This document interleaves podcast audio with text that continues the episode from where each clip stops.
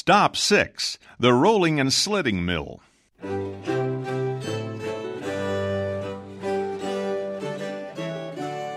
In the rolling and slitting mill, merchant bars were heated and passed through rollers to flatten them. Some of the rolled pieces were shipped as they were, to be used, among other things, as iron tires for wagon wheels, axes, or saw blades. The gear closest to you, used to power the rollers, is called a lantern gear. Its rungs are made of hard maple supported between two oak sides. On the other side of this gear is another gear called a cog gear. The cogs intersect with these rungs to reverse the direction of the rollers, compared to the rotation of the overshot water wheel that powers it outside the mill on the east side of the building. An independent set of gears, run by a twin overshot wheel, was used to power a set of interlocking cutters that slit the rolled pieces into thin rods.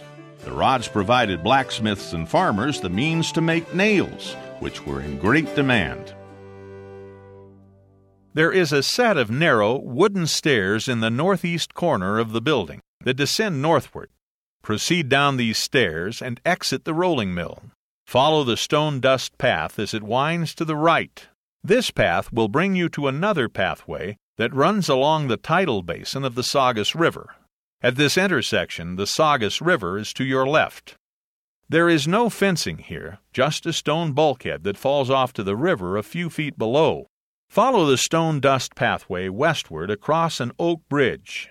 Continue carefully across the Corduroy Road.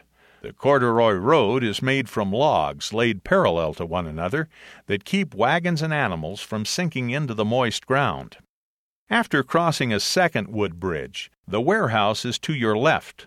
On the other side of the warehouse is a retaining wall that drops a few feet to the tidal basin just below.